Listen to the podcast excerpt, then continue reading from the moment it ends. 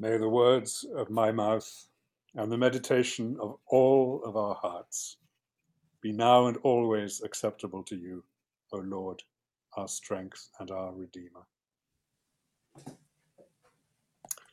This is the second Sunday of Advent, a season in which we prepare ourselves to remember the first coming of Jesus and we anticipate the second coming. Today, I want to think with you about this second coming and how it affects our present lives. One place to start is by thinking about God's relation to time. This is a deeply difficult matter, and Christians have disagreed with each other over the centuries. Peter says that with the Lord, one day is like a thousand years, and a thousand years are like a day. We can learn from this that God's relation to time is very different from ours. We experience time sequentially, one hour and one day and one year after another. How does God experience time? Or is God not in time at all? There is one venerable tradition that I accept, and it received its classic statement in Boethius. He makes the contrast between timeless eternity, which only God enjoys, and endlessness, which Plato thought the world itself possesses. Eternity is the whole, perfect, and simultaneous possession of endless life. The whole, perfect, and simultaneous possession of endless life. Endlessness is perseverance in time, so that if something is endless, it exists at every time after its beginning. And in our text, Peter is denying that the world is endless in this sense. So Plato is wrong. The world will come to an end. And as far as we can tell from the current state of cosmology, that is true. Our solar system will die a death of heat, as Peter says. But on this classic view of Boethius, God is not endless, but eternal. And this is to say that God, to God, all times are present in an eternal now, simultaneously. This is not to say that the sequence of time that we experience is unreal, but it is to say that God knows all of it at once one way to picture this is by a spatial metaphor. You can sit on a high mountain and look down at all the villages in the valley below simultaneously. In the same sort of way, God can look at what is past for us, what is present for us, and what is future for us, all together. And God then chooses an hour within our time, as Joe Rose was saying last week, to manifest eternity, as when Jesus knew that his hour had come. This means that God already knows the day of God that Peter describes, even though we do not, and even though for us it comes like a thief in the night. So we can think of these two domains of time and eternity. Around God, so to speak, are the blessed in heaven and the faithful angels. I speculate that they live in a new time, one not measured by the sun.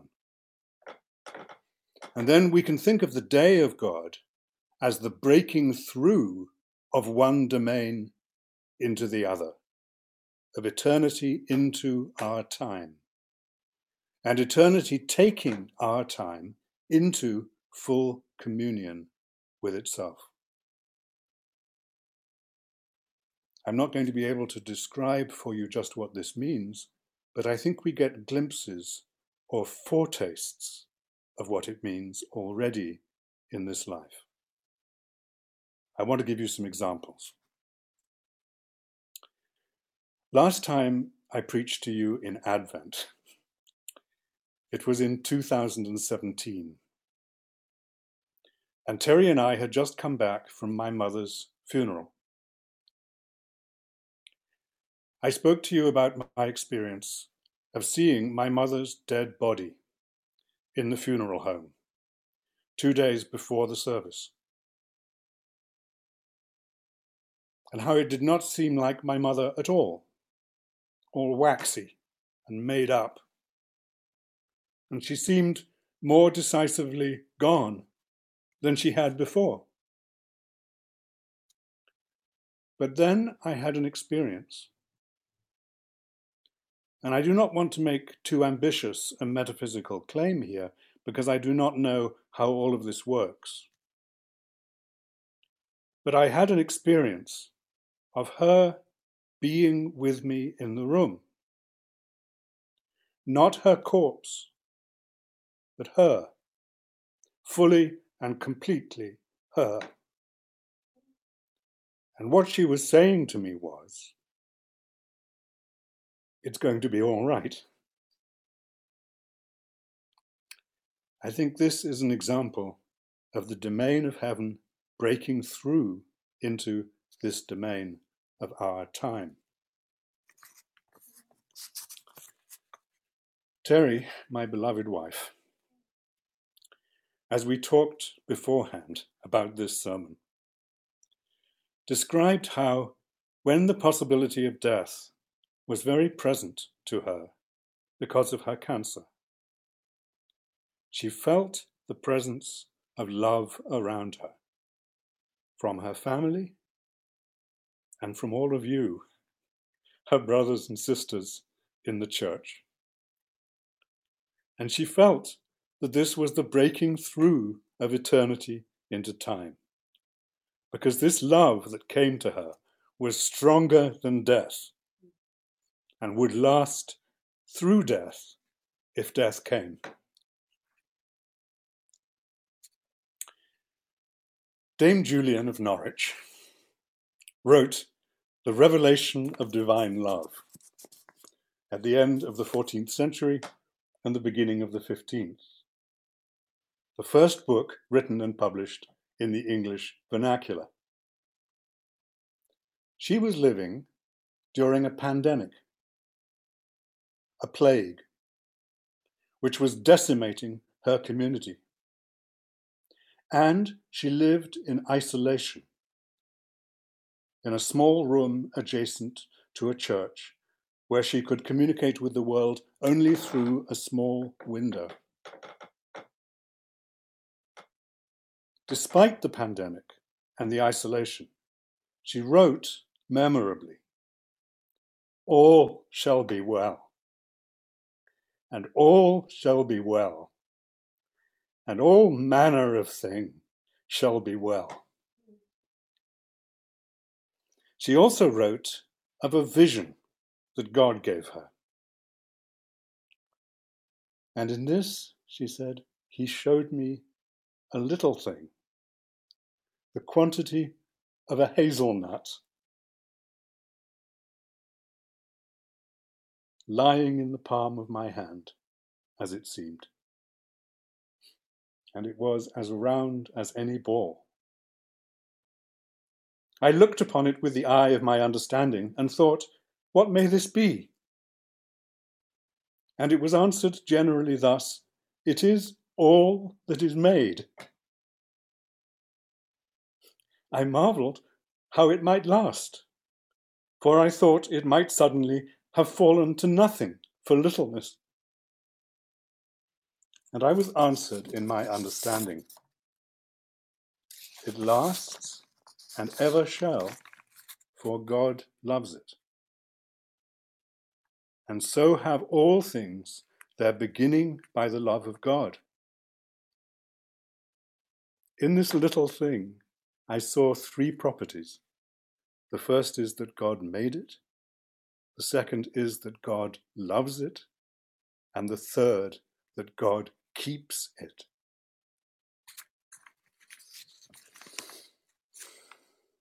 The end of the quote. The creation of the universe is itself, as she saw, a formation by eternal love of a new world of time. And this world is maintained in that love until it is transformed.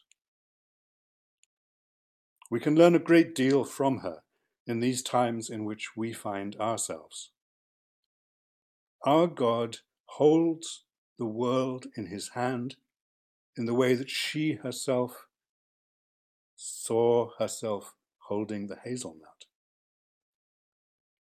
And that picture itself was an answer that she saw as coming from beyond, a revelation or unveiling of God's love. One more example. I used to work in medical ethics at a hospital, and I spoke with one of the hospice chaplains who coordinated with the hospital. She said that sometimes, with her very elderly patients, it was as though at the end of their lives they became transparent, as though you could see through them to the life to which they were headed. Remember, for Boethius, eternity is the complete, perfect, and simultaneous possession of endless life. I think the chaplain meant that these patients were already transitioning into that life. The walls between this life and the next were thinning. This vision of a better world to come is strong in our psalm for the day, Psalm 85. Surely his salvation is at hand for those who fear him, that his glory may dwell in our land.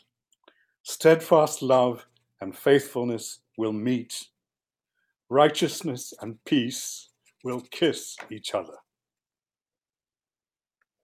This again is a vision of how things will be when eternity finally takes the world into communion with itself at the transformation righteousness, and peace will kiss each other.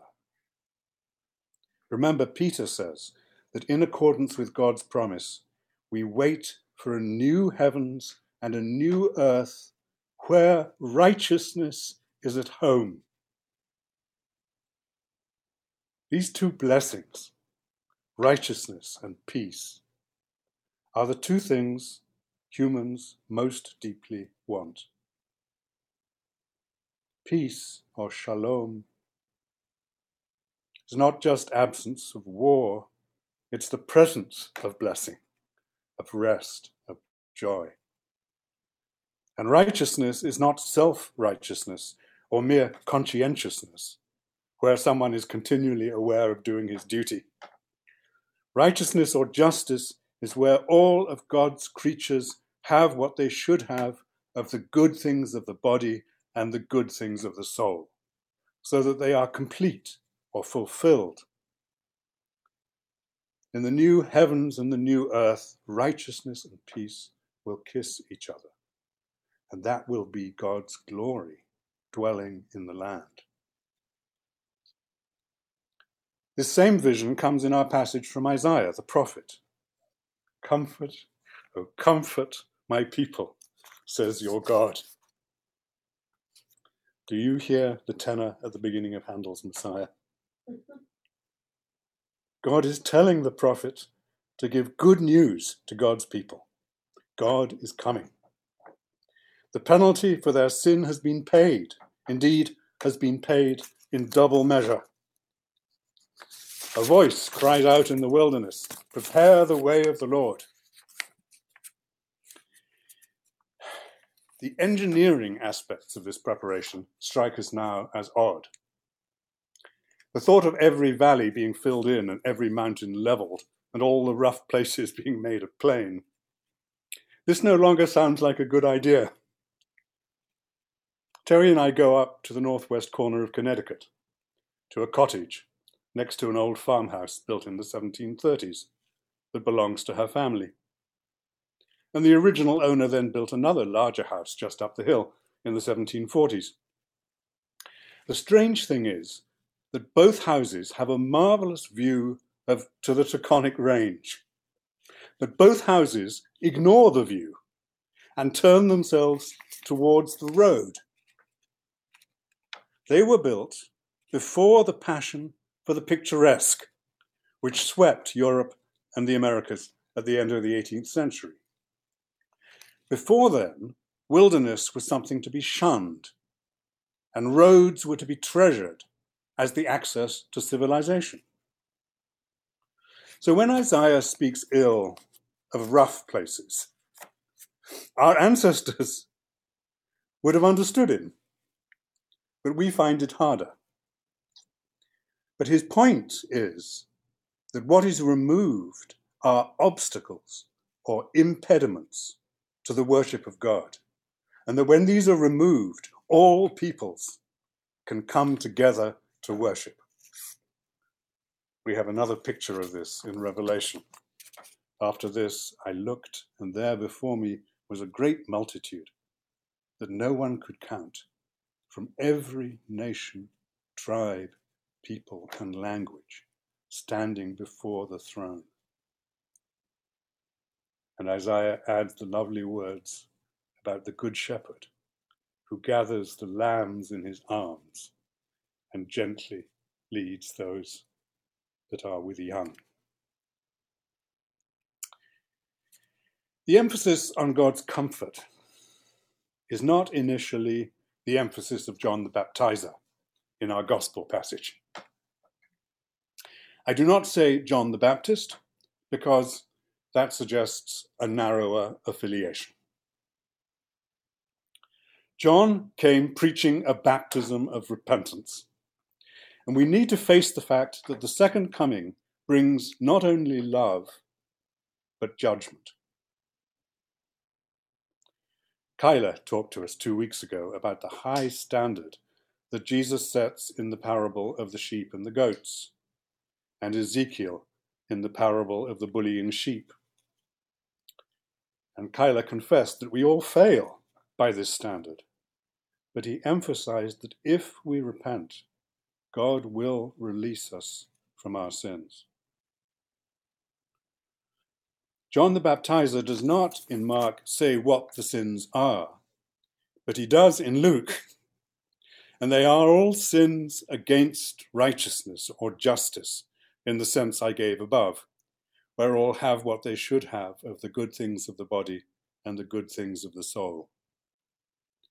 Luke's baptizer says to his audience, The man with two tunics should share with him who has none, and the one who has food should do the same.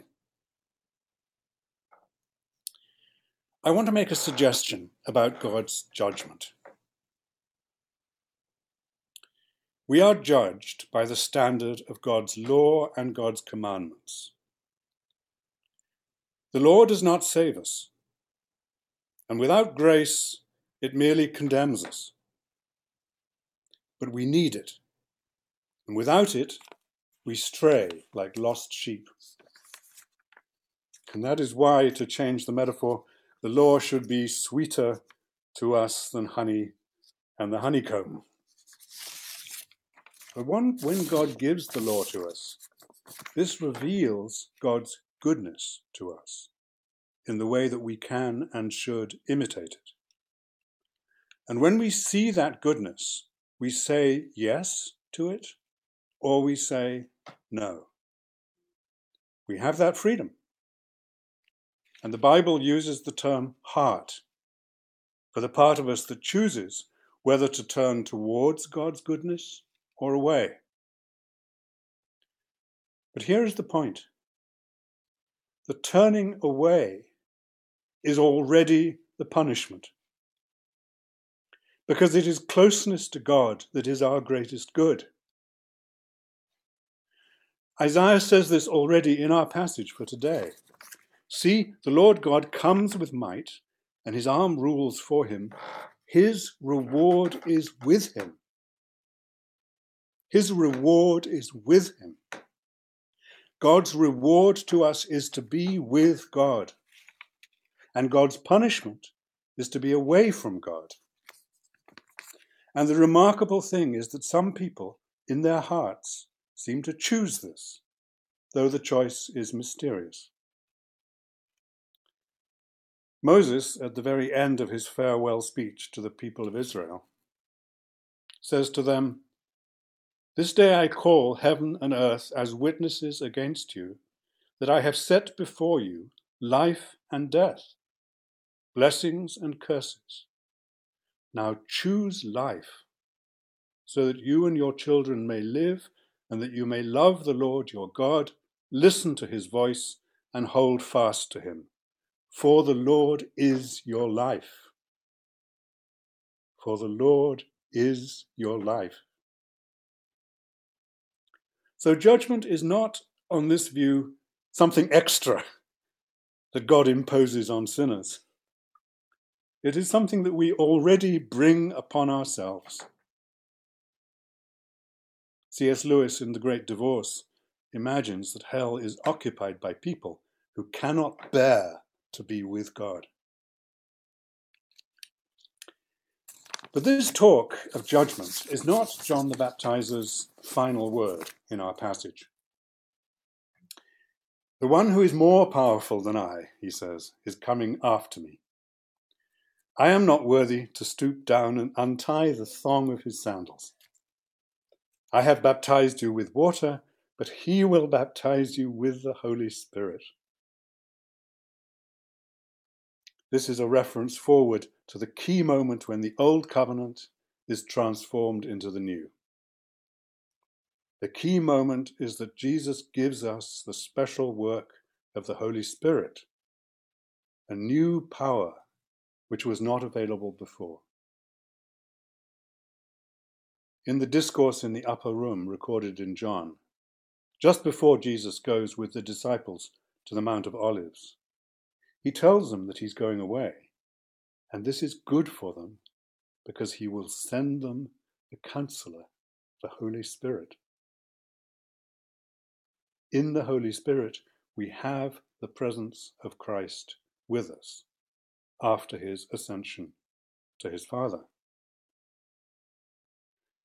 In this presence of Christ, we have a new power. Paul says in Romans 5 and we rejoice in the hope of the glory of God.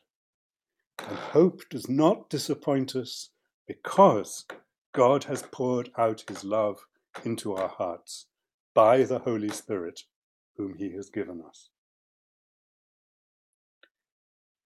I think this is the baptism of the Holy Spirit that John the Baptizer is talking about.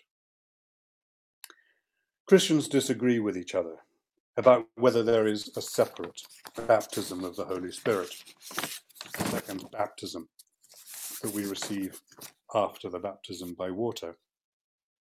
I personally do not think so.